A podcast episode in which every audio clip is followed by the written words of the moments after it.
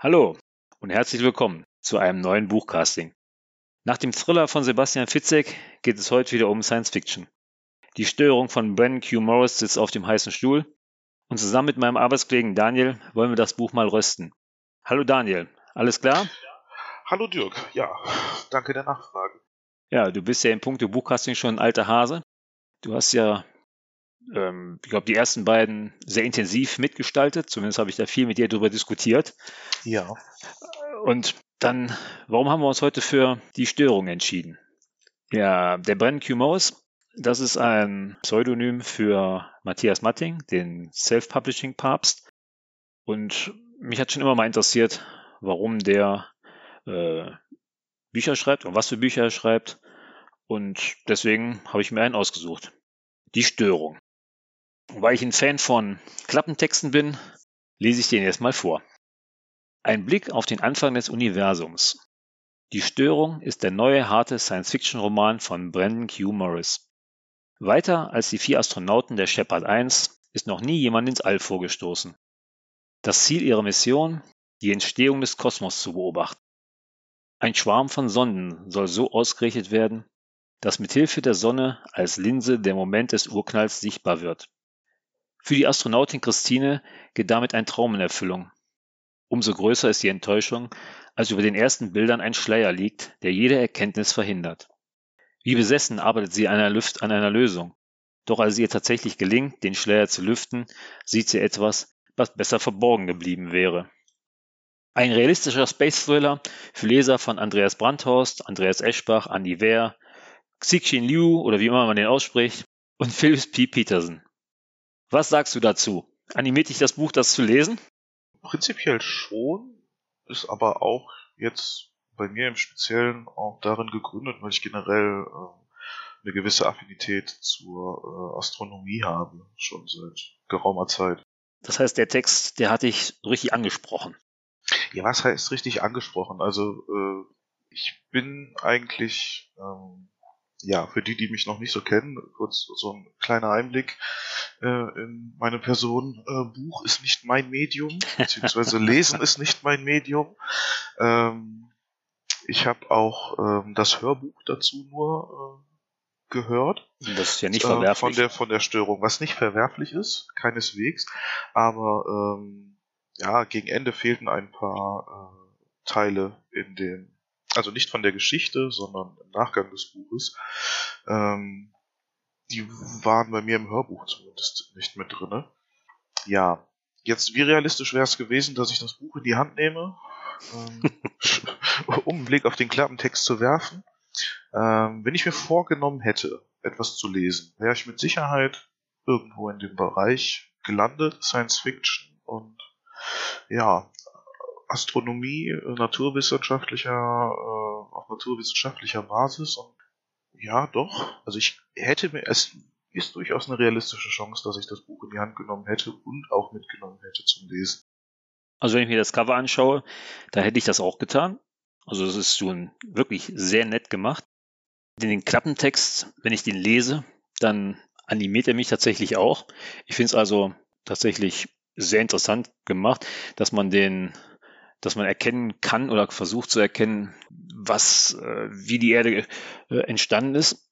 Ähm, aber im Endeffekt, wenn ich das Buch jetzt Revue passieren lasse, dann bin ich doch etwas enttäuscht, weil das Buch hat mir weniger gegeben, als der Klappentext mir versprochen hat. Oder siehst du das anders? Ja und nein. Also ähm, ich möchte mich jetzt noch nicht ins Spoiler-Territorium begeben. da kommen wir äh, ja noch hin. Ich kann jetzt zumindest schon mal so viel sagen. Eine große Frage bleibt unbeantwortet. Das hat mich in dem Moment aber nicht so ganz, ganz gestört, muss ich sagen. Also, das war für mich in dem Gesamtkontext okay. Ja, aber habe ich, hab ich das erwartet, dass da tatsächlich auf die Frage, ähm, wie ist das äh, Universum entstanden, eine schlussendliche Antwort gibt? Ähm, weiß ich nicht. Das macht die Sache zwar interessant, zu herauszufinden, ob er das beantworten möchte oder nicht. Aber na, die richtige Antwort habe ich auch nicht erwartet, weil eigentlich gibt es sie ja nicht, oder? Na, die richtige Antwort kennen wir ja kennen wir nicht, aber es ist ja immer noch in der Science Fiction angesiedelt. ich glaube, äh, der Autor, der ja auch einen naturwissenschaftlichen Hintergrund hat, hätte sich zumindest in diesem ja, Science-Fiction, äh, in, ja, in dem Rahmen, in dem er sich bewegt, äh, auch mit seiner gestalterischen Freiheit dazu entscheiden können, zumindest in dem Umfang, äh, eine Antwort zu geben. Vielleicht auch mit persönlichem Einfluss. Vielleicht hat er eine, hätte er eine persönliche Überzeugung gehabt, die er hätte einfließen lassen können. Also ähm, für mich ist das Buch in zwei Handlungsstränge aufgeteilt. Die Aktion auf der Shepard 1, auf dem Raumschiff und gleichzeitig die zweite Geschichte bei der NASA. Ist die notwendig? Braucht man das? Also ähm, ehrlich gesagt habe ich die ganze Zeit die Kapitel bei der NASA nicht richtig verstanden, ob die Sinn machen.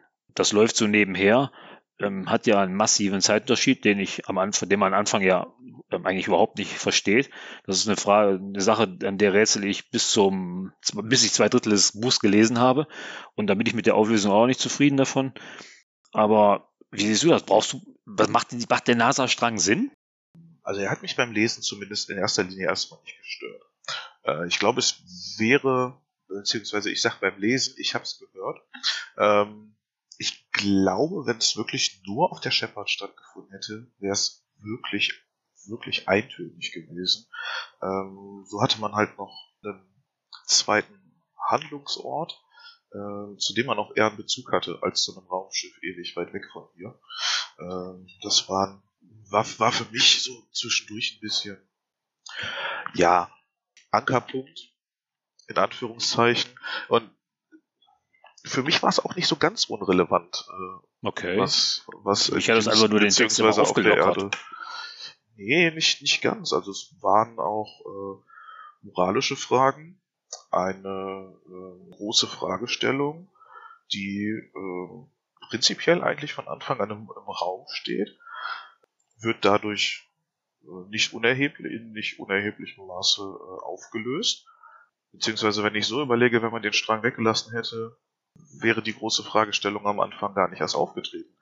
Ähm, Was ist denn für dich die große Fragestellung? Der Zeitunterschied der ähm, Logbucheinträge beziehungsweise der Datierungen. Ja, aber der lässt einen doch bis weit in das Buch rein komplett äh, alleine. Ja, aber von da aus, äh, aus Houston heraus wird er ja hinterher aufgeklärt maßgeblich, also zumindest für den Hörer, Leser. Andererseits, wenn der gar nicht stattgefunden hätte, hätten wir den zeitlichen Versatz von Anfang an gar nicht gehabt. Dann wäre Gut, er nicht. Das stimmt natürlich. Von der Warte habe ich das noch gar nicht gesehen. Das ist mir jetzt auch gerade erst so bewusst geworden. Hätte mich aber auch nicht gestört, ehrlich gesagt.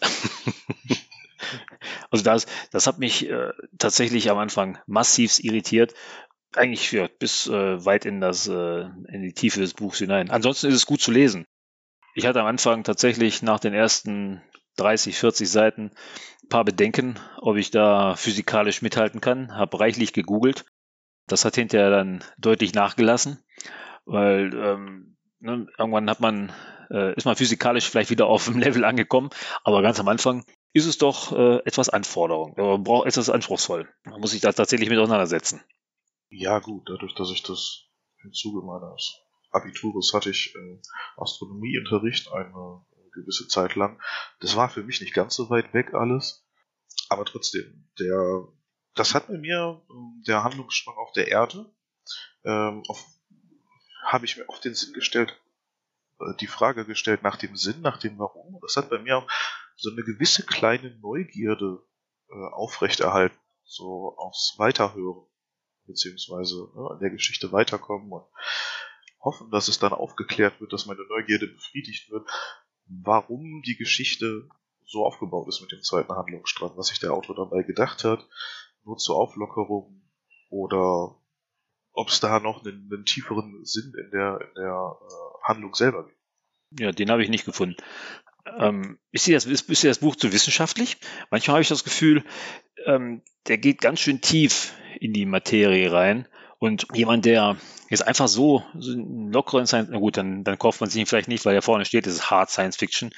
Aber jemand, der jetzt einen Weltraumroman lesen will, der wird doch da nicht zufrieden mit werden, oder? Das kann ich aus meiner bescheidenen Sicht leider, glaube ich, nicht, äh, wie soll ich sagen, äh, schnittmengenmäßig gut darstellen. Also ich glaube, der durchschnittliche Leser hätte da bestimmt mehr Probleme mit. Mich hat das im Prinzip wenig bis gar nicht gestört. Also Ja, ich klar. musste auch, Du bist ja auch ein Nerd in auch, dem Bereich.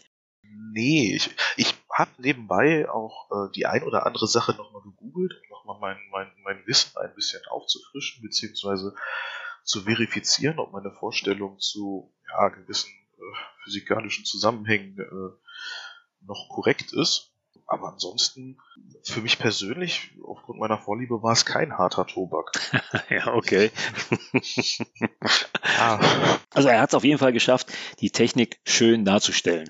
Man konnte das gut nachvollziehen, auch wenn es natürlich hin und wieder gefragt hat, oh, haha, was meint er denn jetzt schon wieder? Aber im Endeffekt hat er über das ganze Buch gesehen, die Sache für mich anschaulich und nachvollziehbar beschrieben. Also da kann ich nichts gegen sagen. Es war, ähm, ja, wenn man einen gewissen naturwissenschaftlichen Hintergrund hat, ist das eigentlich eine angenehme Kost, finde ich.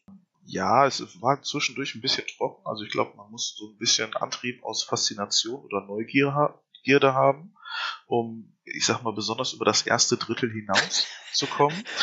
Ähm, Ja, man hängt zumindest nicht spannend äh, oder ähm, vor Ehrfurcht an der Wand. Man wird nicht von Nee. Spannung zerfressen. nee, das ist wirklich, wirklich eher etwas nüchtern, äh, ja. nüchtern beschrieben und äh, äh, dargestellt und teilweise, boah, ja, wie soll ich das, trocken physikalisch und ja, man, speziell, man muss es mögen, aber ich kann trotzdem, also auch wenn das jetzt vielleicht eher nicht ermutigend klingt, das zu lesen, also ich kann sagen, ähm, mir hat die Geschichte insgesamt äh, gefallen. Also ich hatte, ich musste mich nicht dazu zwingen, sie zu Ende zu. ja, du hast ja nicht zu Ende gelesen, du hast sie zu Ende gehört. Da geht sowas immer Richtig. einfacher. Aber ich wollte auch nicht abbrechen, so ist es nicht, weil irgendwo will man, äh, wollte man immer wissen, worauf es hinausläuft. Bekommt man jetzt die Antwort? Ähm, das werden wir noch sagen, ob man sie bekommt oder nicht. Ähm, wie gesagt, ich habe ja schon gesagt, schön fand ich die Beschreibung der Technik. Dann gibt's aber auch was, was mir ehrlich gesagt nicht so richtig gefallen hat. Ähm, zum einen, dass man manchmal viel zu spät erfährt, äh, warum es diesen Zeitunterschied gibt. Die Frage stellt sich natürlich die Frage, ob es besser wäre, das früher zu erklären. Hätte das Sinn gemacht, wenn man das schon, na gut, dann wäre vielleicht ein Haufen Spannung weggegangen, die ja eigentlich gar nicht da ist, aber Richtig. gut, äh, die Frage beschäftigt mich immer noch. Warum hat er das äh, so weit nach hinten gesetzt? Aber na gut, vielleicht kommen wir da noch drauf. Und dann hat mich etwas äh, noch verwundert. Die ganze Geschichte spielt ja im Jahr 2079 bei der NASA und noch ein paar Jahre später äh, auf dem Raumschiff. Und gibt es im Jahr 2079 79 tatsächlich noch Starbucks, Laptops und Pistolen? Das, das hoffe ich mal nicht. Ja, jetzt, jetzt ist die Frage, wie weit dem Autor, ja, Starbucks möchte ich nicht ausschließen. Also ähm, von jetzt ähm, bis dahin sind es jetzt grob, sag ich mal, 55 Jahre. So eine Firma wie, keine Ahnung, Coca-Cola oder so besteht jetzt auch schon seit 60 Jahren. Ja, möchte ich nicht ausschließen, dass es. dass Aber meinst du, dann schreibt tatsächlich in Starbucks 55 Jahren noch seinen Namen auf den Kaffeebecher?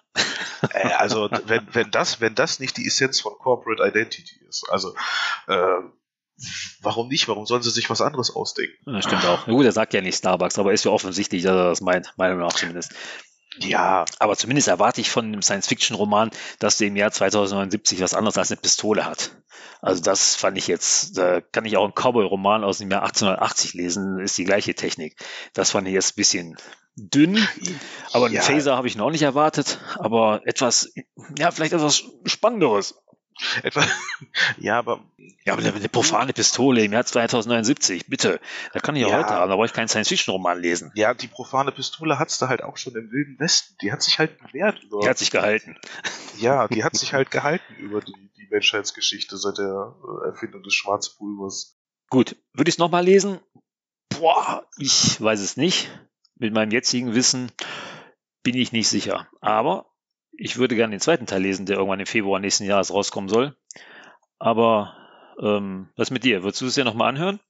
Boah, ich mag jetzt vielleicht Menschen verschrecken, aber ich glaube, ich würde es mir nochmal anhören. Um auf sicher zu gehen, dass ich wirklich alle Zusammenhänge wirklich in, in, in korrekter Art und Weise äh, verstanden da musst du dir aber das ganze Buch nochmal anhören. Einzelne Ich Teile weiß. reichen da nicht. Ich weiß.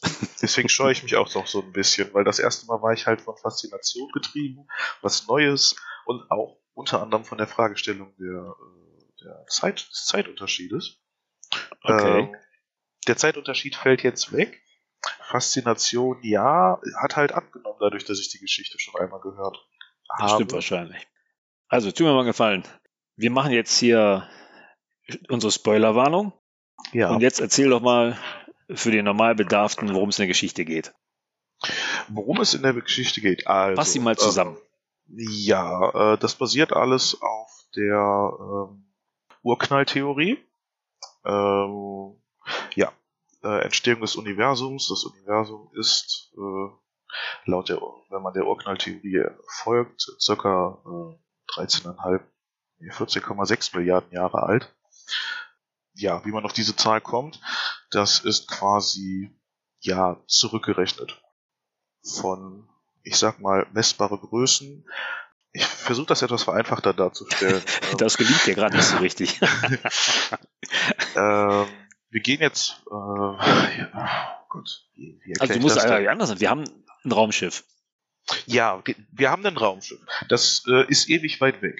Äh, weiter weg als alles, was in der jetzigen Zeit im Jahr 2021 äh, weit weg von der Erde ist. Also äh, die sind viereinhalb Lichttage weg von der Erde.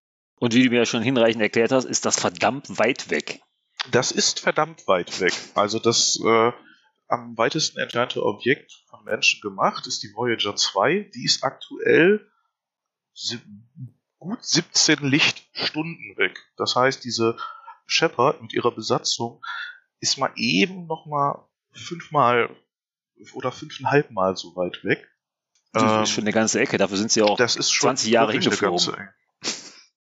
Ja, ähm, Zwinker, Zwinker. Ja. Eigentlich ja nicht. Ja, aber das erfährt man auch wieder erst ganz am Schluss. Das, Eigentlich äh, geht man die ganze Zeit davon aus, sie sind 20 Jahre geflogen. Das ist schon mal eine verdammt lange Zeit.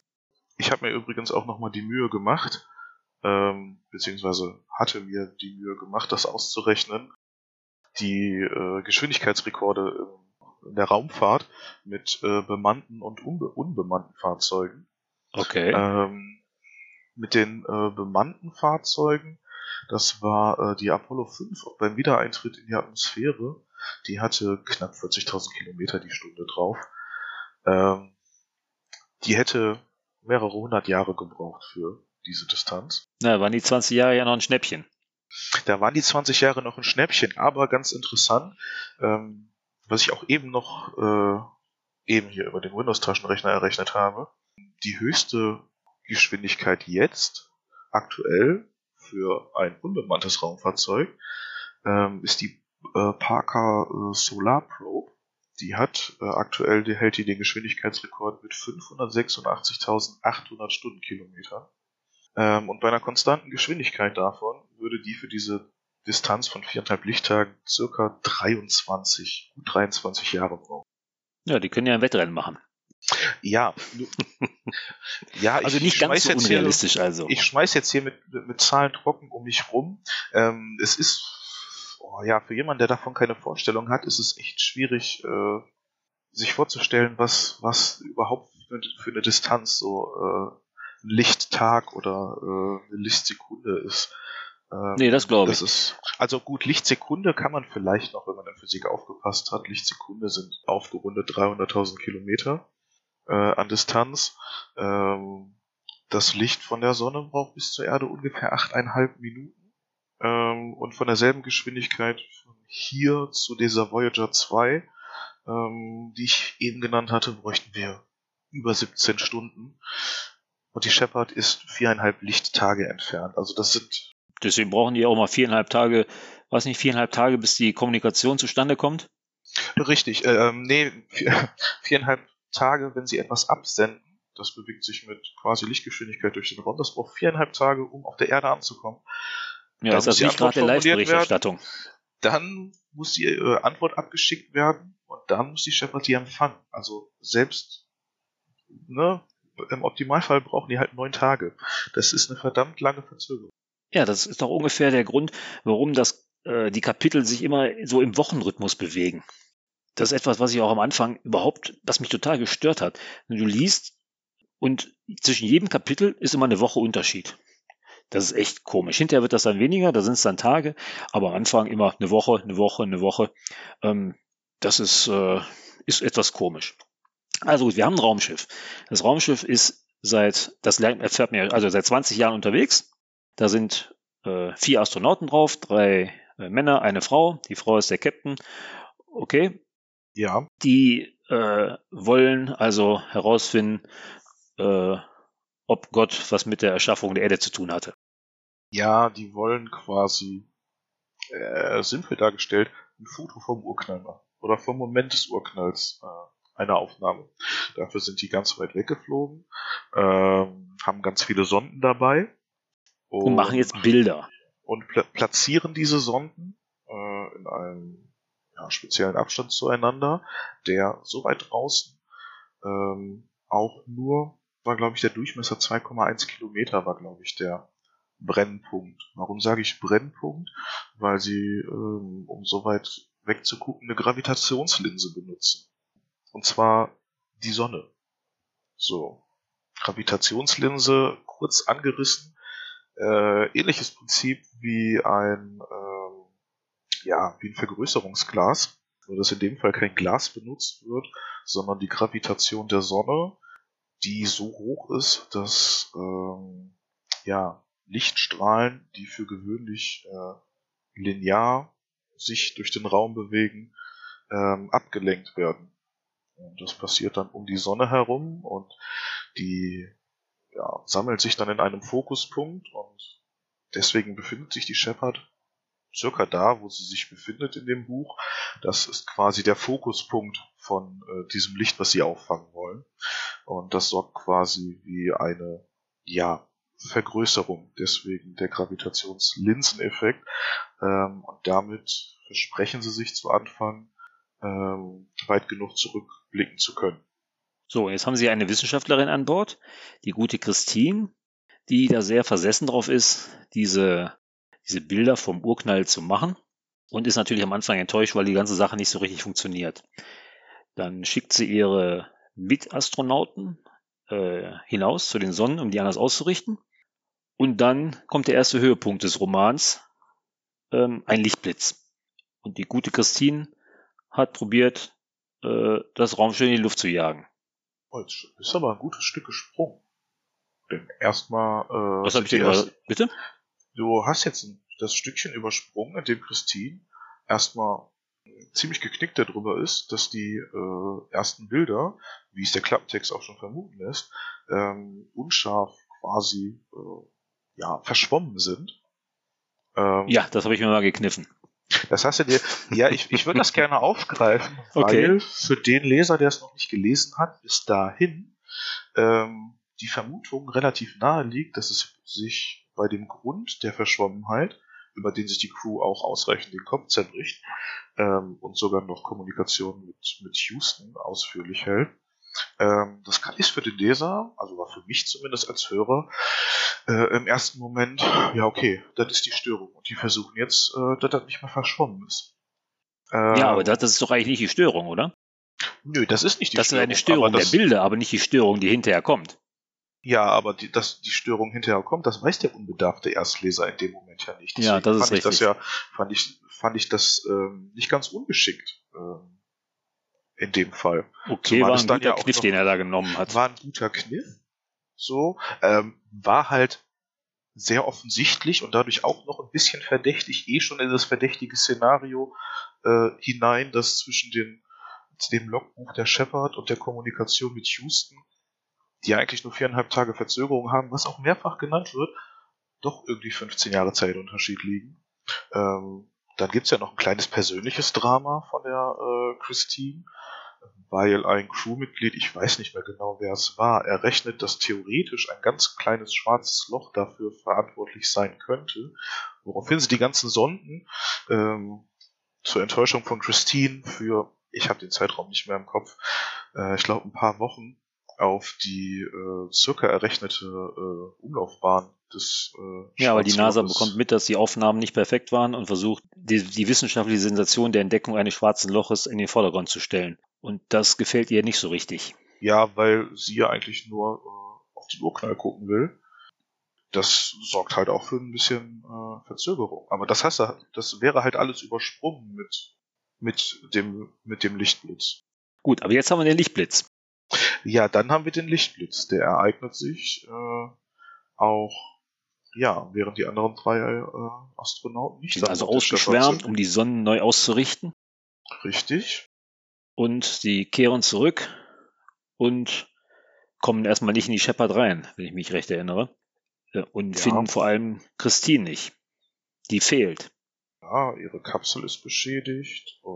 da finde ich es erstmal komisch. Ähm, sie kommen, also sie finden äh, Christine nicht. Sie, ihnen fällt ihnen aber auch erst nach drei Tagen auf, dass sie nicht da ist. Ähm, das ist eine Crew von vier Mann. Die sind seit 20 Jahren unterwegs. Und dann warte ich drei Tage, bis ich mal gucke, wo sie denn ist. Aha, das aber kein gutes Verhältnis der, Raum der Astronauten untereinander. Also das fand ich, ich ein bisschen dran Bitte? erinnern, dass die drei, ich kann mich nicht mehr daran erinnern gerade, dass sie drei Tage gewartet haben. Ich weiß, die waren so weit draußen, dass sie mit ihren Kapseln, dass der schnellste, der nach dem Lichtblitz bei der Shepard sein konnte, 18 Stunden gebraucht hat und dass danach auch ähm, die Funkkommunikation zwischen den beiden. Äh, also ja, doch, ich meine, da stand irgendwo, dass sie sich nach erst nach, nach drei Tagen fällt ihnen dann auf, dass sie nicht mehr da ist. Dann finden sie sie ja tot vor und wissen natürlich nicht wieso. Ja, das ganze Szenario ist auch äh, ja, ab dann nimmt die, nimmt die äh, Geschichte insgesamt ja auch Fahrt auf. Ja gut, ist ja auch mittlerweile schon über die Hälfte des Buches hinter uns. Da sollte auch mal langsam Fahrt aufnehmen. ja, stimme ich, stimme ich dir zu. Ähm, ja, dann ist halt auch, ist der, wird der Leser auch im, im Dunkeln gelassen, wie auch die, die, die Crewmitglieder. Was ist da passiert? War das ein Defekt an der Shepard? Die untersuchen dann eher die, die, die Schäden an der Shepard mit den ähm, Stützmassetanks, heißt, hießen die, glaube ich, um auch irgendwie erstmal wieder ins Schiff zu kommen. Ach, wie war denn das? Stimmt, ich glaube, die Christine war, glaube ich, auf der Brücke und sie sind in die Brücke nicht reingekommen, weil dafür die Energieversorgung gefehlt hat. Da mussten sie erstmal die Shepard ausreichend ja, reparieren bzw. die Energieversorgung wiederherstellen, um dann auf der Shepard äh, sich wieder zurechtzufinden. Und dann Christines Leiche vorzufinden. Ja, die finden sie in ihrer Kapsel. Von den Kapseln erfährt man eigentlich auch erst, erst dann, wo das ja eigentlich solche Lebensräume ja, für die Astronauten sind. Am Anfang erfährt man da eigentlich relativ wenig, zumal das ganze Raumschiff, finde ich, eigentlich relativ wenig beschrieben wird während des äh, ganzen Romans. Auch ein bisschen wird es schon beschrieben. Ja, aber ein bisschen wenig. Also ich hätte mir da vielleicht ein bisschen mehr gewünscht. Ähm, ja, und so unerwähnt sind die Kapseln auch nicht. Ich glaube, das sind dieselben Kapseln, mit der auch am Anfang äh, die, die Crew ähm, versucht, die Sonden auszurichten. Also auch um es auszurichten, als sie nach dem schwarzen Loch suchen, weil das ähm, ja irgendwie primär manuell funktioniert. Also nicht manuell funktioniert, es wird halt in der Geschichte so von denen ja manuell gemacht. Ähm, und dann sind das halt auch deren Kapseln. Auch da noch waren. Ja, eigentlich ihre Wohnkapseln. Wird eigentlich irgendwann angedeutet, wie groß die Shepard ist? Die muss ja eigentlich riesengroß sein. Ich kann mich nicht dran erinnern. Dass ja, aber wenn ich mir die Dimensionen vorstelle, die haben da Gewächshäuser drin. Ähm, gut, die müssen Räumlichkeiten haben. Gut, das sind jetzt nur vier Personen. Später erfährt man, dass es noch ein paar mehr sind. Aber ähm, die haben Unmengen von Ersatzteilen dabei. Die haben diese, diesen großen Ring um das Raumschiff drumherum. Also ich glaube, das ist, das kann ich mir schon sehr, sehr groß vorstellen. Und da haben sie ja noch zehn Triebwerke, wenn ich nicht täusche. Ja. Ist also eine ordentliche technische Leistung. Ja, ist, ist üppig. Ähm, also habe ich mir aber auch nicht klein vorgestellt. Also mir, kam, mir, mir kam es zu keinem Zeitpunkt der Geschichte äh, als zu klein beschrieben vor. Nö, das würde ich damit nicht sagen, aber allgemein hätte ich mir vielleicht ein bisschen mehr ähm, Beschreibung des Raumschiffs äh, gewünscht. So, ja. dann ist es also Christine tot und äh, seemännisch wird sie beerdigt. Also nicht Statt. beerdigt, auch nicht seemännisch, sondern ähm, Sie wird in den Weltraum hinausgeschickt. Einfach mal diese Richtung bis ans Ende der Welt. Komisch finde ich, dass sie sie hinterher wiederfinden. Das halte ich eigentlich, das ist für mich absolut nicht nachvollziehbar. Weil wenn der auch nur ein halbes Grad und ein Zehntel Grad sich vertut, der, der fliegt ja, was, 1000 Kilometer hinterher oder so? Weißt du, wo der rauskommt?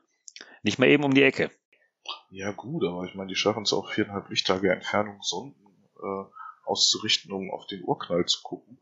ähm, da schaffen sie es bestimmt doch auf 1000 Kilometer. Die hatte ja keine Beschleunigung, beziehungsweise das ist, das ist ja, du hast da oben, da ist ja nichts, das ist ja ein quasi, ein quasi Vakuum in Anführungszeichen. Ja gut, aber das stelle ich ja gar nicht in Frage, sondern sie haben sie, ähm, sie ist 1000 Kilometer weg, das nehmen sie an. Und er fliegt hinterher und hat nur ein kann eigentlich kaum navigieren. Er nimmt das ungefähr an, wo sie hingeflogen ist. Aber das ist ja sehr ungenau. Also, Nö, das ist er, ein Punkt, kann das berechnen. Er kann das, er kann das berechnen. Also, Ja, das ist richtig. Jetzt, okay, jetzt- für mich ist das etwas zu ungenau. Nicht, ich fand das jetzt nicht hanebüchen. Okay.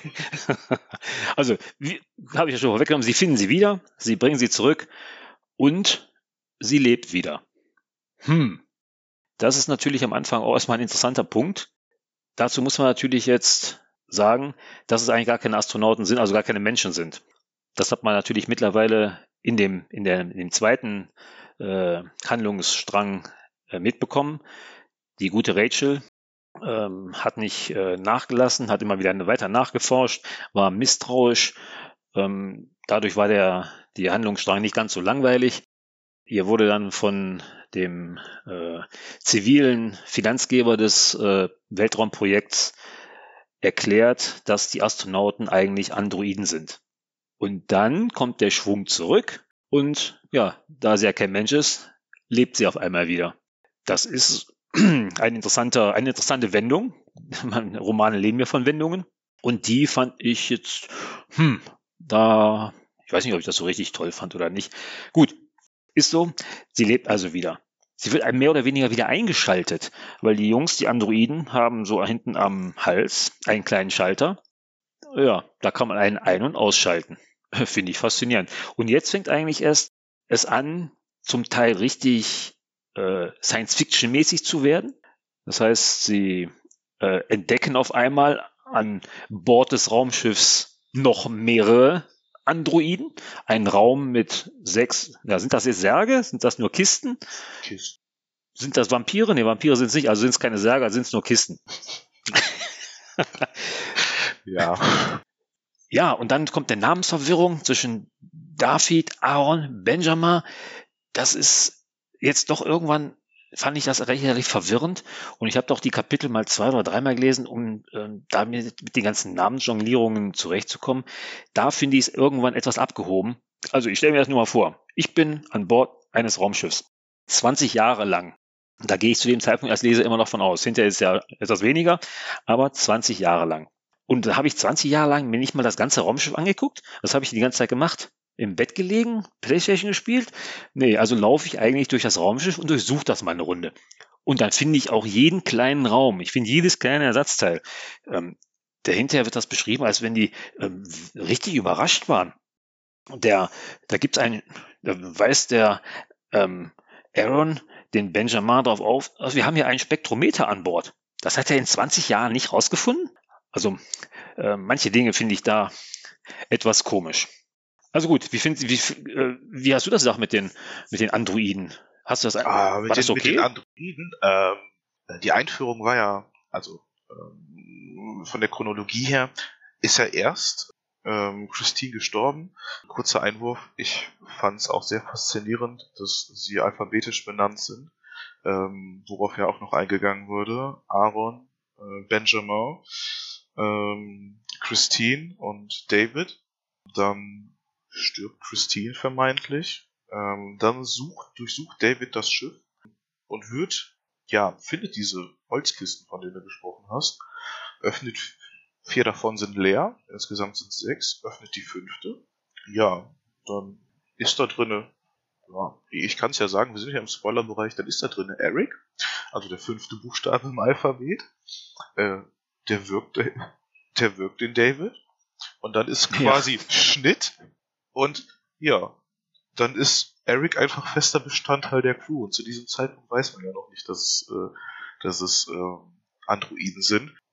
Und dann wird auf einmal die ganze Zeit von Eric gesprochen und ich sitze dann da. äh, Ich habe das auf dem Weg zur Arbeit und auf dem Rückweg immer im Auto gehört. Und ich, ich weiß noch genau, an welcher Stelle im Auto ich war, als äh, dann auf einmal es Eric hieß und alle selbstverständlich, wie selbstverständlich diesen Eric angenommen haben und ich wirklich das Buch pausiert habe. Ich saß allein im Auto und ich laut gesagt habe, möchte jetzt niemand darüber sprechen, wo Eric überhaupt hergekommen ist? Auffälliger. Nee, das habe ich ja gerade gesagt. Ich habe das auch drei, vier Mal gelesen. Ähm, wieso auf einmal Eric? Wieso ist der David denn dann weg? Der wird komplett ignoriert auf einmal. Das war schon komisch. Ja gut, es gibt ja, es gibt ja hinter die Aufklärung. So, das sind ja äh, Androiden, ähm, die wurden halt gebaut von dem Geldgeber auf der Erde.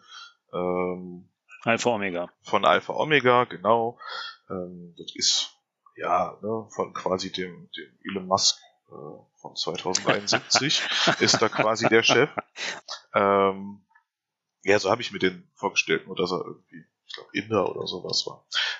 Ja, und ähm, die wurden halt nicht aus dem Nichts programmiert, sondern als Basis von denen haben die halt Persönlichkeiten von Menschen auf der Erde bekommen. Ja, und die Persönlichkeiten. Warum hat man den Androiden genommen? Warum hat man nicht tatsächlich Menschen genommen? Weil Menschen gar nicht so schnell dahin gekommen wären. Deswegen ist das ja. Die haben ja eigentlich. Ja, die haben noch 20 Jahre gebraucht. Nee, die haben nur fünf Jahre gebraucht. Das, das, ja, das, das weiß man nur den Zeitpunkt ja aber noch ja, gar nicht. Spielt ja auch, das spielt ja auch parallel. Also ich muss auch. Klar, es wird in der Geschichte nicht gesagt, aber ich, für mich gibt es keine andere Lösung als die wurden quasi in ihren Kojen dahingelegt, wurden irgendwie mit Erinnerungen mehr oder weniger programmiert und als die Shepard dann irgendwie angekommen ist, sind die quasi aufgewacht, waren aber quasi von ihrem Geist so manipuliert, dass die quasi irgendwie 20 Jahre dahin geflogen sind. Während die die ganze, äh, ganze Zeit quasi eingeschaltet gewesen, hätten ihr es ja mitbekommen, dass 20 Jahre vergangen sind, obwohl es eigentlich nur fünf waren. Die haben ja auch gar nicht, wird ja, ähm, gibt's ja auch, die haben auch eigentlich gar nicht äh, genügend Proviant mit. Warum auch? Brauchen sie ja nicht. Ja, doch, sie haben, sind ja darauf programmiert, dass sie ein kleines bisschen was essen müssen, dass sie auch ein paar Ausscheidungen haben, damit sie denken, sie wären Menschen. Die wissen ja auch eigentlich, bis Rachel ihnen das sagt, nicht, dass sie alles Androiden sind. Ähm, das finde ich schon etwas verwunderlich, weil theoretisch ist ja ein Android eine technische Maschine. Irgendwann wirst du doch mal äh, na gut, du weißt es ja nicht besser. Du weißt auch nicht, dass du Schaltung in dir hast, dass das für Menschen unnormal ist. Also ähm, das ist so ein bisschen zwiespältig. Können die auch Vielleicht haben sie auch einfach. Bitte? Können die auch nicht wahrnehmen. Also ist der. Ähm, ja, die kennst ja nicht. Der Alpha Omega Kerl. Ich habe den Namen jetzt leider vergessen. Der Herr von Alpha Omega. Ähm, der hat ja explizit erklärt, warum die diese Androiden genommen haben. A, weil das Raumschiff dann eh schneller am Ziel war. Ähm, und wie gesagt, dann halt gab es Menschen auf der Erde, also es gibt diese äh, Christine und diesen Aaron und diesen David gibt es wirklich auf der Erde. Äh, die haben dann quasi ihr, ihr Bewusstsein zur Verfügung gestellt. Das Bewusstsein wurde genommen, Copy-Paste und dann ein bisschen modifiziert. Die äh, sind ja auch nicht in der Lage, ja ihre eigenen Verletzungen wahrzunehmen. Also. Nee, das ist besonders ähm, spannend, ja. Aber doch mal kurz zurückzukommen. Ähm, Hätte man von vornherein erklären sollen, dass es Androiden sind und dass es keine Menschen sind? Warum wird der Kniff mit den Menschen überhaupt äh, eingebaut? Ist das jetzt rein aus spannungstechnischen Gründen? Oder ja, ich, mich, hätte es, mich hätte es genauso fasziniert, wenn das von vornherein Androiden gewesen wären. Das macht es also für mich nichts aus, dass ich denke, oh, es sind erst Menschen und hinterher, pack, es sind doch keine Menschen. Macht das das Richtige aus? Ich fand das, ich fand das schon wichtig. Also ähm, hätte ich von Anfang an gewusst, dass das Androiden sind, hätte ich ähm, nicht so ein Quäntchen Mitleid mit Christine ge gehabt, als sie okay. nach dem schwarzen Loch gesucht haben und äh, Christine äh, dann warten musste, wie so ein naja, mehr oder weniger kleine, kleines äh, eingeschnapptes Mädchen. Ähm, weil die jetzt zwischendurch ja. Also du meinst, die menschlichen Regungen waren sinnvoll für den Spannung, für den Storyaufbau? Ja, auf, also fand ich auf jeden Fall. Okay. Ja, fand ich sinnvoll. So, auch die Auflösung. Ich fand das alles, puh, ich kann jetzt nicht hingehen und sagen, elegant gemacht, weil es war echt stellenweise, waren da so offene Fragen, auch als Eric kam, das war echt so eine Zeitpunkt, so, so ein Zeitpunkt der Geschichte, so, was macht Eric da und überhaupt? Und der Zeitunterschied, was ist mit dieser Geschichte los?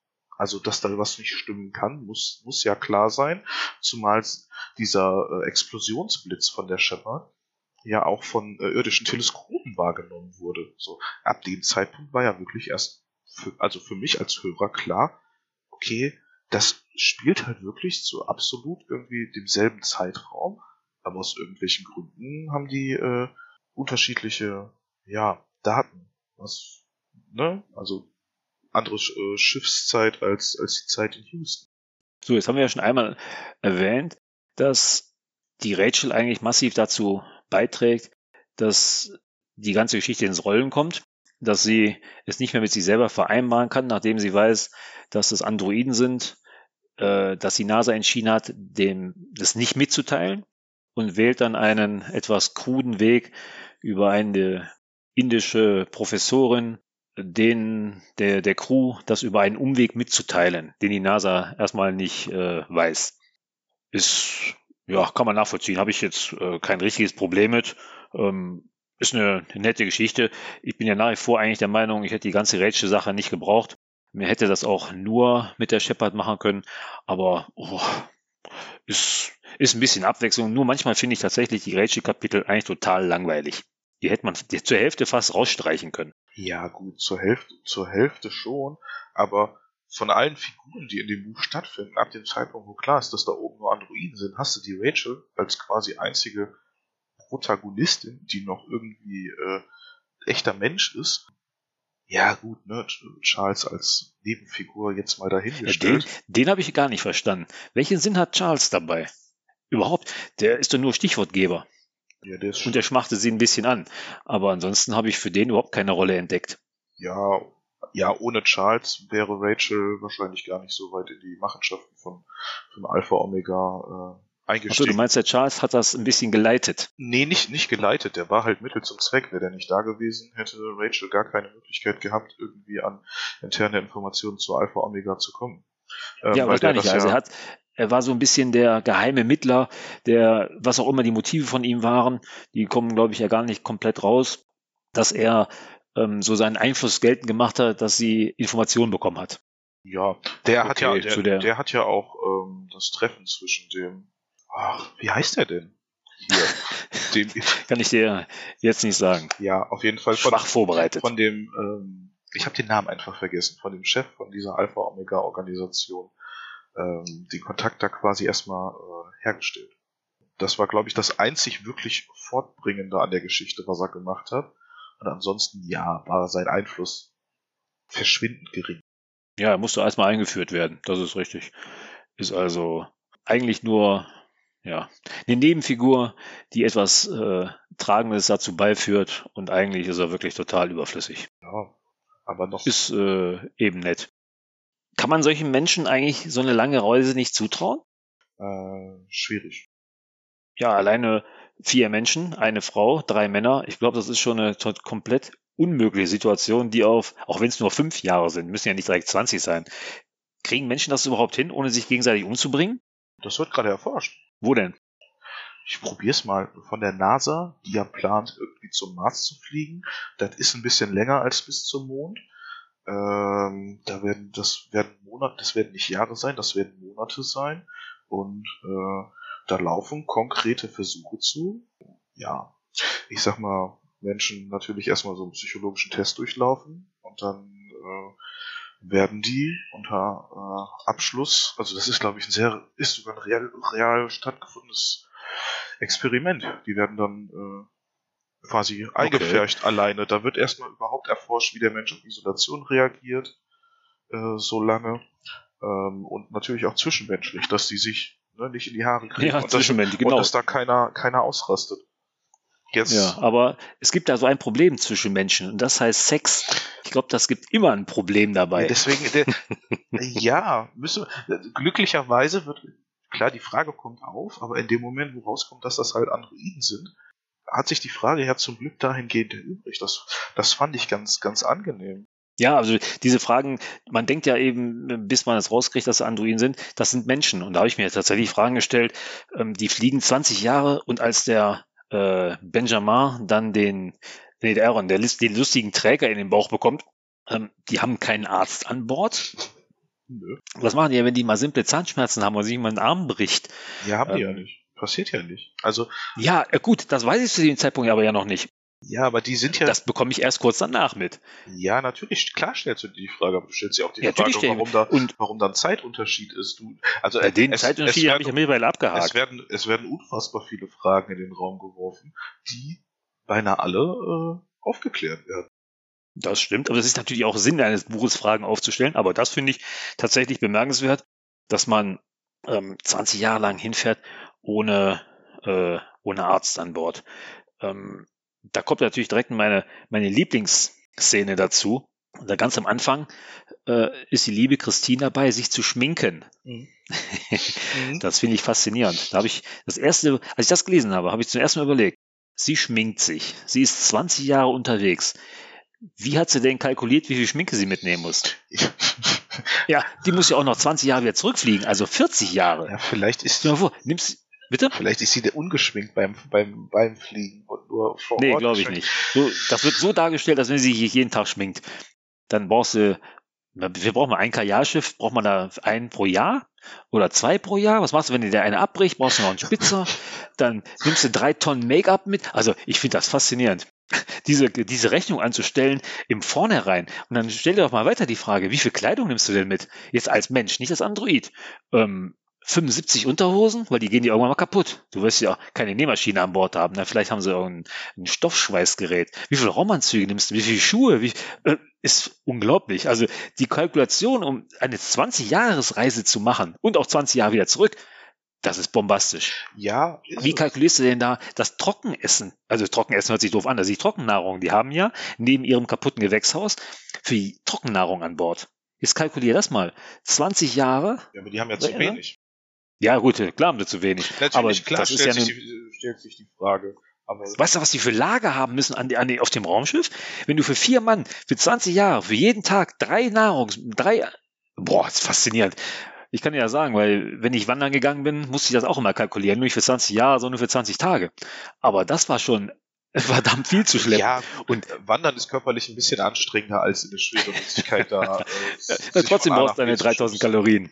Ja, Finde ich auf jeden Fall gut.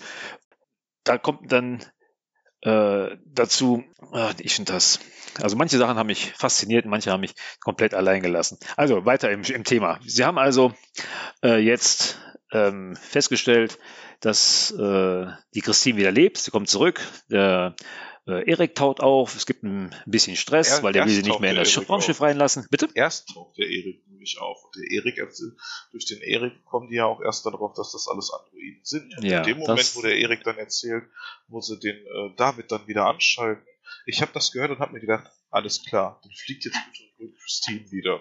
Das war wirklich mein so, allererster Gedanke. Dann sind sie aber jetzt so weit, dass sie sich äh, entscheiden müssen, was wollen sie denn jetzt machen? Wollen sie weil, ach nee, das haben wir, wir haben ja den Hauptgag des Buchs noch den gar nicht besprochen. Die Störung. Gar nicht. Ja, die Störung ist nämlich. Äh, Was ist denn überhaupt die Störung? Ähm, ja, zuerst denkt man ja, das ist die Bildstörung. Die eigentliche Störung ist ein Phänomen, ähm, was äh, dafür sorgt, dass die Bindung zwischen Atomen äh, sich auflöst. Das äh, ja, quasi verhindert, dass irgendeine Form von Materie, abgesehen von Atomen, Kernen äh, und Elektronen, ja, irgendwie eine Bindung eingehen kann, irgendwelche Moleküle, irgendwelche Elemente. Also ich kann mir unter der Störung bis heute nichts so richtig vorstellen, außer ein, eine, eine Gegebenheit, die Metall zerstört. Das ist ja nicht nur Metall, ja quasi alles an, alles an Materie, was aus aus Atomen und äh, Protonen. Dann eben Materie zerstört. Aber von klein, relativ zeitlich äh, begrenzt, zu groß und die haben mächtig viel Angst davor, dass es auf die Erde übergreift. Was ich eigentlich als Punkt sehe, den ich gar nicht so richtig nachvollziehen kann. Die sind 4,5 Lichttage weg, wie wir festgestellt haben. Eine unendlich große Distanz. Nee, nicht, nicht unendlich groß. Das mag in erster, in der ersten, im ersten Moment erstmal gigantisch klingen, aber wir reden hier von, von Astro das sind wirklich astronomische Größen. Da sind viereinhalb Tage, ist, ist da ein Katzensprung. Ja, aber deswegen ist ja der Katzensprung zurück zur Erde doch ziemlich groß. 20 Jahre oder fünf hinterher, sieben. Das ist doch nicht, die tun immer so in dem Buch, als wenn die Störung morgen auf der Erde wäre und die ganze Erde innerhalb von fünf Minuten zerstören würde. Nö, aber in absehbarer Zeit, beziehungsweise so ganz genau wissen sie es nicht, weil sie die Ausbreitung der Störung äh, nicht so genau beobachten können, dass sie jetzt die Aus äh, Ausbreitung berechnen können, äh, beziehungsweise die, die Eigenbewegung der Störung als Phänomen. Ist die räumlich gebunden? Kann die quasi wie ein Raumschiff, äh, hat die eine, eine Trägheit? Kann die quasi wie ein Raumschiff in eine Richtung geschubst werden? Oder ist die quasi statisch da in dem Raum? Wobei statisch auch da eine gewagte Aussage ist, kommt ja auf das Bezugssystem an. Ähm, das ist erstmal eine, eine sehr, sehr unbekannte Gefahr, die, wie ich persönlich aber zu dem Moment fand, puh, ähm, wo ich auch ein bisschen mich räuspern musste, die ziemlich schnell als solches erkannt wurde. Also, das war so, das war, ja, ich, ich gebe zu, wenn du mir das so erzählst, an den einen oder anderen Punkt, ich kann nachvollziehen, dass sich das gestört hat, aber was ich ein bisschen seltsam fand, war wirklich, die sind in dieser Kapsel und dann versucht er, weiß nicht, durch diesen Fahrradlenker zu greifen und greift dann da durch und zieht die Hand wieder raus und dann löst sich das alles irgendwo ein bisschen in Staubwolke auf und dann nehmen mhm. die eine Probe, legen das unter das Mikroskop. Ja, alles klar, äh, die Atome haben keine Bindung mehr. Also, das ist ja noch, also das ist ja doch noch eine schnellere Diagnose als Dr. House. Also, das war schon. Ja. Am Ende nimmt die Geschichte etwas Fahrt auf. Ja, äh, ja, doch, nimmt sie.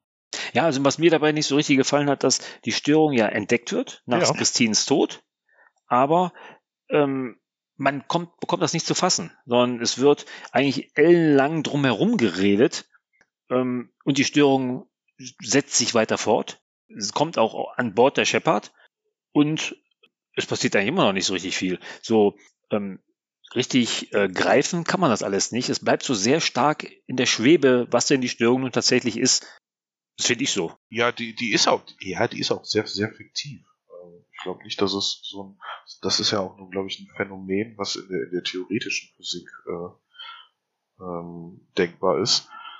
Ähm, ja, und dann ist halt die Frage, es kommt, müssen wir auch gleich noch ähm, bitte die Frage äh, einmal besprechen, ähm, weil wir ja davon ausgehen, dass äh, Christine die Shepard, also beziehungsweise der Leser äh, geht ja davon aus, dass Christine die Shepard ähm, demoliert hat aufgrund der Störung oder aufgrund des Zusammenhanges und ihre Intention war hinterher eine andere. Aber ähm, ja, richtig. Sie wollte ja einfach verhindern, äh, dass ihre Erkenntnis verbreitet wird. Da kommt ihr die Störung zu Hilfe. Ja, erstmal noch, um bei der, um bei der Störung zu bleiben. Die äh, Störung ist ein, ein, ein sehr langsames Bedrohungsszenario, äh, was auch dadurch bedrohlich ist, dass es halt so unbekannt ist und ähm, auch auf die Erde übergreifen könnte. Natürlich nicht heute, morgen, nicht in 20 Jahren, aber die haben es schon bis ins Jahr 2071 geschafft. Dann lass die Störung, weiß ich nicht, man weiß ja nicht genau, wie sie sich verhält. Wenn sie, wird sie schneller, reitet sie sich schneller aus und zunehmend. Ja, aber wo, warte mal, jetzt lass doch mal sagen, die Shepard bleibt genau da, wo sie ist. Ja. Dann bleibt die Störung auch da, wo sie ist. Dann wird sie nie zur Erde kommen. Mm, nee, da hast du, glaube ich, eine äh, zu seltsam, also da haben wir unterschiedliche Vorstellungen von der Störung. Also okay. die Störung ist jetzt nicht ein in Anführungszeichen fußballgroßes Objekt, was da ist, wo sie ist, äh, so wird es aber beschrieben. Ja, zuerst, aber sie breitet sich ja aus. Das heißt, das Phänomen wird größer. Also ich stelle mir jetzt quasi vor, wie wenn du so einen Luftballon aufbläst. Ähm, und das muss ja nicht gleichmäßig sein. Ein Luftballon, der nie platzt und du äh, bläst den auf mit zunehmender Geschwindigkeit. Und diese Ausbreitung findet dann ja auch, greift dann irgendwann auf die, auf die Shepard über. Ja, aber gut, dann, vernichtet sie die ganze Shepard-Ebene. Dann ist die Shepard weg und ist die Störung auch weg. Die hat sie dann keine, in Anführungszeichen gesagt, Nahrung mehr. Mm, die Shepard ist ein ähm, Quantenzustand. Also, das ist jetzt nicht. Darfst du dir jetzt nicht vorstellen wie, wie ein brennendes Feuer und dann hat die keine Nahrung mehr und dann geht das aus. So, das funktioniert ein bisschen anders. So wird es aber nicht beschrieben, ein bisschen anders. Ja, aber es wird als Quantenzustand äh, ja beschrieben. Es wird ja dann, äh, gibt es dann ja eine Theorie mit der äh, indischen Physik-Nobelpreisträgerin da, ähm, ja, wie das denn äh, zustande gekommen sein könnte mit, äh, ich weiß gar nicht, ob ich das jetzt überhaupt fachgerecht zusammenbekomme. Also, ähm, das ist quasi Lange Rede, kurzer Sinn. Sie schlägt vor, die Störung in einem schwarzen Loch zu vernichten. Verschwinden zu lassen, richtig. Verschwinden zu lassen, ja. Und das äh, bekommen sie natürlich nicht von der NASA, sondern das bekommen sie eben über diese indische Nobelpreisträgerin, die von der Rachel auf, äh, kontaktiert wurde und die macht diesen Vorschlag. Das ist aber etwas, was da oben dann für Missstimmung sorgt bei manchen Teilen der Crew. Ja. Ne, ist ja nicht jeder davon überzeugt, dass das eine gute Idee ist. Sie sind ja unterschiedlicher Meinung. Ähm, jetzt habe ich natürlich wieder übersprungen, dass die Christine eigentlich etwas aufgenommen hat, was sie aber keinem zeigen möchte. Ja, das ist ja, was ich eben angesprochen habe, warum es überhaupt äh, früher in der Geschichte zu dem Blitz an der Shepard kam. Dass es eben nicht die Störung als solches äh, der Grund war und auch kein Defekt, sondern dass das bewusst herbeigeführt wurde von der Christine. Ist also geschickt getan von dem Autor, das in den Leser denken zu lassen, ist eigentlich alles die Shepard schuld oder dieser, die, die Störung schuld. Und eigentlich ist es äh, Christine, die illegale Aufnahmen gemacht hat und Illegal. erkannt hat, ja, theoretisch ist sie illegal, sie hat ja keinem davon erzählt. Sie hat ja ähm, eigentlich sich, wie nennt man das, äh, Computerzeit erstohlen, macht Aufnahmen, entdeckt etwas daran, ähm, was sie aber verheimlichen möchte, weil sie glaubt, dass es äh, nicht förderlich für die Menschheit auf der Erde wäre, diese Erkenntnis zu teilen.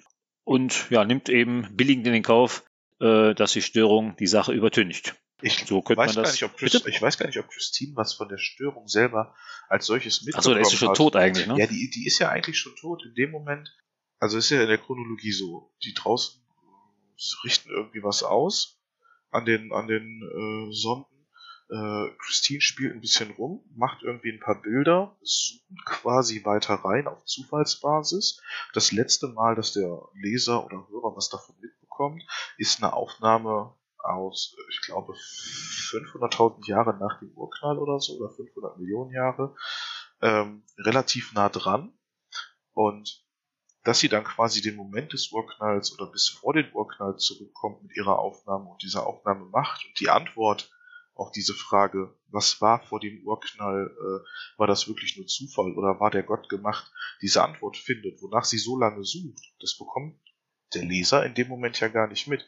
Sie bekommen hinterher mit, dass das die Intention von ihr war, dass in dem Moment, wo sie diese, diese Antwort hatte, dass der Christine dann bewusst wurde, ähm, dass es auf diese Frage eigentlich keine Antwort geben darf, weil ja sie damit quasi den, den, den Grundstein jeder Religion äh, auf, der, auf der Erde, beziehungsweise der menschlichen Zivilisation, ja, erschüttern würde, egal wie die. Das ist aber ein Punkt, den ich nie so nicht nachvollziehen kann muss ich sagen. Das ist für mich absolut aus der Luft gegriffen.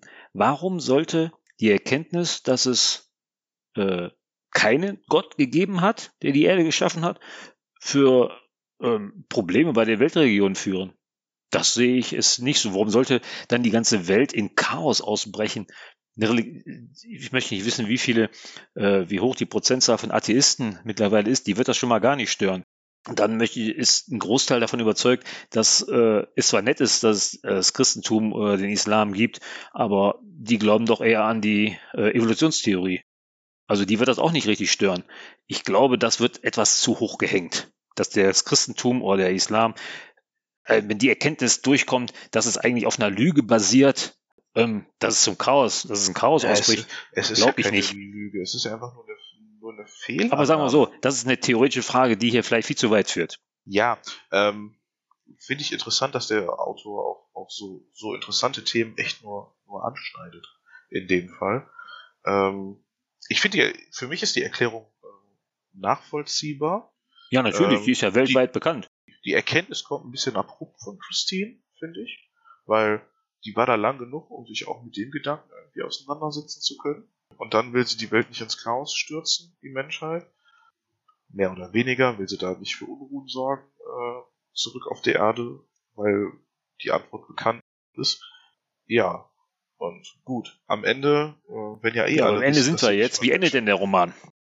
Der Roman endet, ähm, puh, ähm, holprig, möchte ich sagen. Etwas. Ähm, ist nett ausgedrückt, das stimmt. Holprig, Lust, etwas also ich weiß noch, ich war vor Schluss, ich weiß, ich habe im Hörbuch gesehen, ähm, das Hörbuch geht noch eine Stunde und wir waren an einem Punkt, wo ich mir dachte, wie um Himmels Willen sollen diese ganzen Handlungsstränge zu einem runden Ende geführt werden. Ähm, sie werden zu einem Ende geführt, was auf mich eher ein bisschen unrund gewirkt hat. Ähm, ja, die machen also quasi nochmal eine Aufnahme von, vom Urknall, erzeugen dadurch keine Störung, sondern quasi ein schwarzes Loch. Wobei, das wird ja auch nicht beschrieben. Vorher, ähm, diesen Hinweis bekommen sie ja nur von der Astrophysikerin oder so auf der, auf der Erde. Ähm, und da diskutieren sie überhaupt noch, ob sie das machen sollen, weil sie inzwischen sich losgelöst von der menschlichen Spezies sehen. Ähm, das sind sie auch. ja, aber sie, sie haben keine Verbundenheit mehr zur menschlichen Spezies. Das ist ja auch, allein bei Christine ist das, finde ich, ein, ein, ein, ein Umschlag von, nee, ich kann die, die, die Menschheit nicht ins Teilchaos stürzen, wenn ich denen die Antwort über den Urknall mitteile, hin zu, boah, müssen wir das mit dem schwarzen Loch jetzt hier wirklich ausprobieren, nur um die Menschen zu retten, denen wir nichts schuldig sind? Eigentlich ja, das ist eine komische ähm, Frage. Das ist, ähm, das ist ein ziemlich krasser Sprung. Ähm, aber, ist eine sehr große Moral bei Androiden. Ja, ist, ist die Frage, wonach richten sich Androiden? Also die haben sich ja dann da zusammengerottet zu einem, keine Ahnung, Stamm. ähm, und versuchen zu ergründen, nach welchen Idealen sie handeln. Absolut. Ähm, und sie beschließen sich zu trennen. Da kommt jetzt wieder ein Punkt, den ich absolut krass finde, ähm, was wir, was wieder zurück äh, auf die Frage führt, wie groß ist die Shepard? Weil sie äh, beschließen, ein Raumschiff für den Benjamin zu bauen, dass der zurück zur Erde fliegen kann. Ist das überhaupt ein Raumschiff? Also für mich ja, war das wie soll er sonst zurückkommen? Ja, das ist ein Android. Also ich habe das so verstanden, dass der einfach so ein paar Kisten Ausrüstung bekommen hat, so in den Weltraum geschubst, vielleicht so ein bisschen zusammengezurrt mit ein paar Spanngurten und so ein, keine Ahnung, Raumanzug und dann fliegt der halt so durch den freien Raum einfach zurück. Ja, ich habe mir dann, ich habe das so verstanden, dass das zumindest, dass sie zumindest ein Raumschiff bauen. Aus, die haben ja so viele Ersatzteile, äh, die können ja scheinbar eine zweite Shepard bauen und dann bauen sie ihnen ein kleines Raumschiff, dass sie zurückfliegen kann. So habe ich das verstanden. Vielleicht habe ich das auch übertrieben. Vielleicht habe ich es auch einfach unterstellt, weil dass man hier jemanden mit fünf Kisten am Fuß zur Erde zurückschickt, ist vielleicht ein bisschen kühn. ja, ich, ich, ich ja, ich frage mich, meiner Theorie widerspricht natürlich, dass der Kerl ja auch der arme Kerl muss ja auch irgendwie beschleunigen, der Benjamin. Das ist ja immer noch viereinhalb Lichttage Distanz. Der landet ja, fünf Jahre. Am, am, Ende des, am Ende des Buches ist es, glaube ich, nochmal 20 Jahre später und dann hat er wirklich 20 Jahre zurückgebraucht. Also wie ist der denn überhaupt auf die Geschwindigkeit gekommen, um, um äh, da will ich jetzt nicht noch weiter drüber nachdenken. Zwei Jahre vorher, wird ja im Buch so nett beschrieben, erst zwei, als er zwei Jahre vorher auf dem Mond gelandet ist. Also er, er ist quasi im Freiflug durch den Weltraum auf den, auf dem Mond gelandet, mit einer, keine Ahnung, hat ziemlich gutes Navigationssystem dabei gehabt. Musste ich ausrechnen, war eine verdammt hohe Geschwindigkeit, die er gebraucht hat, um diese viereinhalb Lichttage äh, in 18 Jahren zurückzulegen. Ja. Und also er, er ist auf jeden Fall irgendwann auf der Erde angekommen. Das, das, ist, das ist genau einer von den Punkten. Ähm, das, die ersten zwei Drittel des Buches sind sehr äh, langatmig zum Teil, sind sehr mhm. ausführlich, mhm. bauen eine interessante Geschichte auf und dann geht's Holter die Polter. Und das Ende ist dann noch mehr Holter die Polter, das geht dann in Lichtgeschwindigkeit. Ja, also das, da fehlen, da fehlen essentielle Teile. Also es ist quasi, die Handlung bis zu dem Punkt, wo die äh, Physikerin sagt, ja, probiert das mit dem schwarzen Loch. So, und dann bekommt man von der Shepard quasi nichts mehr mit, weil die anderen fünf sich entschlossen haben, ja, okay, wir fliegen erstmal weg.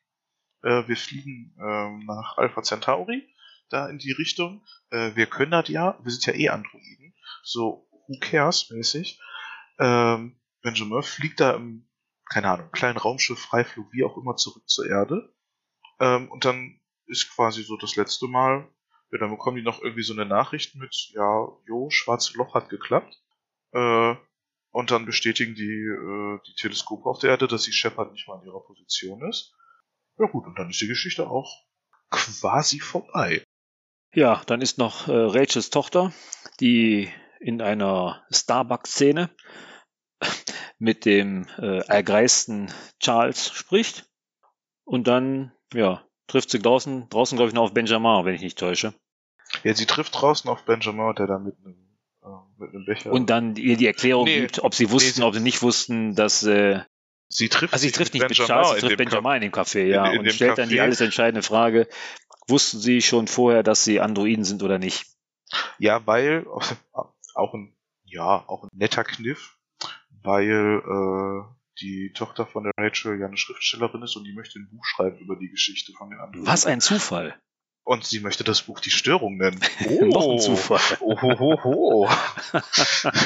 ja, fa- fand ich ein bisschen, ein bisschen knuffig an der Stelle, muss Ja, ich sagen. ein kleiner Gag am Ende muss auch noch sein. Ja. ja, und dann sitzt da halt einfach der ergreiste Charles mit seinem äh, Charles auf dem Starbucks-Becher. Äh, Ja, dann ja, kommen wir wieder der zum Rest, Starbucks Der Rest zurück. war relativ belanglos. Ja, und dann gibt's ja noch, noch äh, eine allerletzte Szene. Oh, ich habe gedacht, die schenken wir uns, aber gut, ich gönne sie dir. ja, Alpha Also- Centauri. Alpha Centauri B, irgendwann in ferner Zukunft, ähm, es ist nicht genau datiert, wacht äh, Christine dann auf und sieht das Licht eines Sterns. Zum Glück nicht das der Sonne, sondern das Licht von Alpha Centauri. Dann ist da auch zufällig ein wolkenbehangener Gesteinsplanet. Und ja, dann will sie die anderen wecken. Also scheint wohl irgendwie der Plan Wecken ist zu gut, sein. die will sie wahrscheinlich einschalten. Ja, sie nennt's halt wecken. So, lasst, lasst den Androiden doch bitte ihre, ihre menschlichen Begriffe. Ja, und das spielt dann wohl irgendwann in, in ferner Zukunft. Das, ich gehe davon aus, dass das auch eine sehr, sehr ferne Zukunft ist. Also, boah, 10, 20, 30.000 Jahre. Ähm, weil irgendwann in der Mitte des Buches wurde ja beschrieben, dass die Shepard ja nicht mehr genügend Stützmasse, also ne, quasi Sprit hat, Treibstoff, ja. Treibstoff hat, um ähm, in, weiß ich nicht, ich glaube, die würden zurück zur Erde, zurück zur Erde 50 Jahre brauchen oder so von da aus, wo sie waren, weil sie halt nicht mehr weit genug beschleunigen können. Und wenn sie mit der begrenzten Beschleunigung ist, doch irgendwann in Anführungszeichen im, im, im, astronomischen Schneckentempo äh, ja. zu dem, zu dem äh, Nachbarstern unseres Sonnensystems äh, geschafft haben. Also da wird schon noch viel Wasser den Rhein runtergelaufen sein. Da wird's ein bisschen unlogisch, finde ich. Ja, nö, nicht, nicht, nicht unlogisch. Also das finde ich, das, das lässt Platz für gedankliche Utopien. Okay, da ist, ist ungefähr das gleiche, nur etwas wissenschaftlicher ausgedrückt. Wie fandst du das Buch denn? Als Summe, als Summe.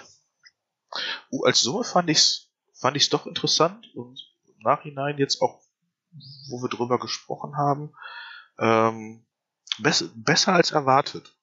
Also ich hätte einem, und ich möchte dem Autor nicht zu nahe treten, weil äh, ich habe eigentlich in sowas gar keine Kompetenz, irgendwie ein Buch zu schreiben, aber so als Leser muss ich sagen, hätte ich ähm, so viel stellenweise Kreativität hätte ich von einem Naturwissenschaftler nicht erwartet. Also es hat mich, es hat mich wirklich gut unterhalten. Ja, auf jeden Fall. Nur, wie gesagt, für mich äh, fang es, fing es sehr langsam an. Es hat relativ lang gedauert, bis es zur Sache kam. Und dann war die Sache auch ganz schnell wieder vorbei. Es hat mich zum Teil amüsiert. Es hat mich zum Denken angeregt, wenn ich hier sehe, wie viel äh, Make-up die Gute dabei hat.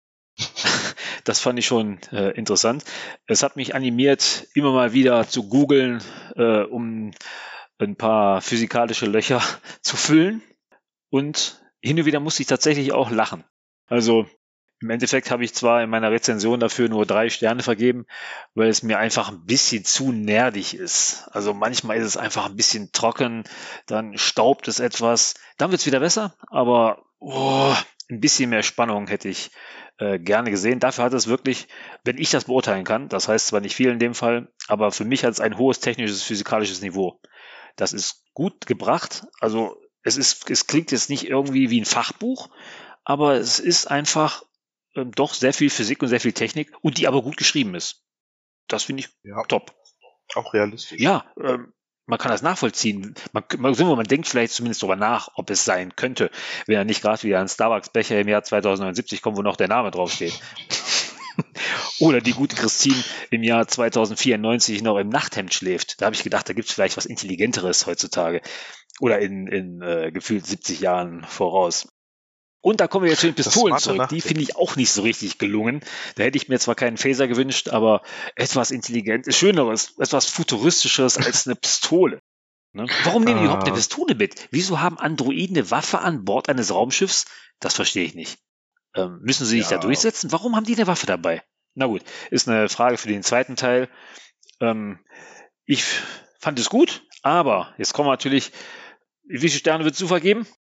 Ähm, ich würde mit der aktuellen ähm, Amazon äh, Bewertung gehen. Die liegt bei 4,3 von 5 Sternen. Das ist ziemlich genau da, wo ich das Buch einordnen würde, weil es mich an gut genug unterhalten hat. Okay. Mein, mein, mein, also mein Denken weit genug angetrieben hat und diese 0,7 Sterne Abzug halt wirklich nur für das stellenweise wirklich holprige ähm, äh, Pacing. Also am Anfang langsam, dann ähm, ziemlich abrupt, ziemlich viel Fahrt aufnehmen und dann am Ende etwas unmotiviert auslaufen lassen, die Geschichte. Also ähm, das, das am Ende unmotiviert auslaufen lassen, also das, boah, wenn wir jetzt drüber reden, ah, da könnte ich jetzt echt noch könnte ich jetzt noch, noch, eine, noch eine halbe Stunde Monolog führen. Ähm, das hat mir nicht so gut gefallen. Okay. Aber insgesamt ähm, bin ich bin ich zufrieden, äh, dass ich mir. Also es war keine Zeitverschwendung. Definitiv nicht. Jetzt haben wir natürlich noch ein anderes Problem. Jetzt haben wir natürlich die, die Hörer schon ziemlich lange mit unseren Ergüssen malträtiert, aber trotzdem würde ich gerne noch ein paar Minuten veropfern. Wir haben ja da schon drüber diskutiert und drüber gesprochen. Ja. Was ist mit Teil 2? Der soll ja im Februar kommen. Der Klappentext ist für uns, wie wir äh, besprochen haben, eigentlich Quatsch. Ja. Dann leg mir das nochmal da. ähm, erstmal der, die Basis, ähm, den Klappentext, ähm, den würde ich noch einmal kurz vorlesen zu die Störung 2. Ähm, das Raumschiff Shepard One ist unterwegs zum sonnennächsten Stern. Auf halbem Weg gelingt es der Besatzung mit Hilfe der Gravitationslinsentechnologie, scharfe Bilder vom Ursprung des Universums anzufertigen und damit die Antwort zu erhalten, die verrät, wie der Kosmos entstanden ist und ob Gott dabei seine Hand im Spiel hatte oder nicht. Doch kaum teilt die Crew das der Erde mit, verstummt die Funkverbindung, obwohl das Schiff offenbar funktionsfähig ist. Handelt es sich um Sabotage oder waren die drei Astronauten mit der Antwort überfordert, nach der äh, Wissenschaft und Religion seit Jahrtausenden gesucht haben? Es gibt nur eine Person, die das herausfinden kann. Das ehemalige Crewmitglied Christine, das inzwischen auf der Erde lebt, lässt sein Bewusstsein mit der stärksten Antenne des Deep Space Network zur Shepard One schicken. Christine findet das Raumschiff leer vor. Ihre Freunde sind geflohen. Sie ist allein, 1,5 Lichtjahre von der Sonne entfernt. Es gibt keinen Weg zurück. Aber plötzlich bemerkt Christine, dass sie doch nicht das einzige Lebewesen an Bord ist. Ende. Tja. Also das, alleine das ist für mich wenn man das erste Buch gelesen hat, wenn ich da direkt meinen meinen Sprechfluss weiterführen darf. Darfst du. Alleine das, alleine das ist für mich auch noch locker eine Stunde zwei Gesprächsstoff. Alleine dieser Klappentext. Ja, das glaube ich. Fassen wir das kurz zusammen. Wie ist Christine zur Erde gekommen? Ähm, das Raumschiff Shepard One ist unterwegs zum sonnennächsten Stern. Das letzte Kapitel, da waren sie schon an dem sonnennächsten Stern. Das heißt, dieses ganze Buch muss zwischen dem vorletzten und dem letzten Kapitel äh, aus dem ersten Teil gespielt haben. Auf halbem Weg gelingt es der Besatzung mit Hilfe der Gravitationslinsentechnologie scharfe Bilder vom Ursprung des Universums anzufertigen. Ich dachte, das hat Christine dachte, schon. haben sie doch gemacht. Sie wusste doch schon, was los ist. Also, also ich weiß nicht, ob sie ein Bild gemacht hat, aber sie sollte, sie hat doch die Antwort gesehen und hat daraufhin entschieden, die Shepard zu ja, zerstören. Also ist das eigentlich doppelt hier. Oder, oder es wird jetzt hier dieser Teil genau beschrieben. Das kann natürlich sein, dass er den zweiten Teil als Einschub sieht. Aber nichtsdestotrotz kommt meine Frage zurück. Wie ist sie denn zur Erde gekommen? Das weiß ich ja, auch ist ganz komisch. Also, weil das ehemalige Crewmitglied, abgesehen davon müsste ja eigentlich stehen, der ehemalige Crew-Android Christine. ja, aber vor allen Dingen das ehemalige, das inzwischen auf der Erde lebt. Also ist das der Android? Oder ist es die Frau? Weil die Frau, die hat die ganze Zeit auf der Erde. Ja, aber die müsste doch schon längst tot sein. Der Android wacht, ja, das davon mal ganz abgesehen, bis die 1,5 Lichtjahre von der Erde weg sind, mit der Schnecken, ne, astronomischen Schneckengeschwindigkeit, ja. mit der die sich zu dem nächsten Stern bewegen. Äh, also, also zeitlich ist das auf jeden Fall etwas schwer. Also also das wirft extrem viele Fragen auf. Ich, Ja. ich weiß, ist, ist das der offizielle Klappentext, den, den der Autor so freigegeben Ja, der steht hat? ja auf also, Amazon, also so wird das erscheinen. Ja, also ich möchte niemandem zu nahe treten, auch nicht aus Unwissenheit. Das weiß nicht, ob das der Praktikant irgendwie mit ihm zusammengeschrieben hat, weil das, also, oder das, oder das folgt halt wieder dem Prinzip, so dermaßen viele Fragen aufzuwerfen. Das ist wahrscheinlich der dass schlauere in dem Punkt. Moment, wo es rauskommt, ähm, mit zumindest mein Teil sich wieder mit dieser, also ich werde mich wahrscheinlich auch mit dem zweiten Teil. Ja, doch, das glaube ich auch. Aber Einfach- ich möchte noch einen Punkt hier sagen, oder zwei besser gesagt. Da steht, Christine findet das Raumschiff leer vor. Ähm, wenn ich den Satz davor sehe, ähm, wird ihr, ihr, ihr Bewusstsein auf die Shepard übertragen. Ähm, wie kann denn ein Bewusstsein da oben agieren? Schwebt das durch die Luft?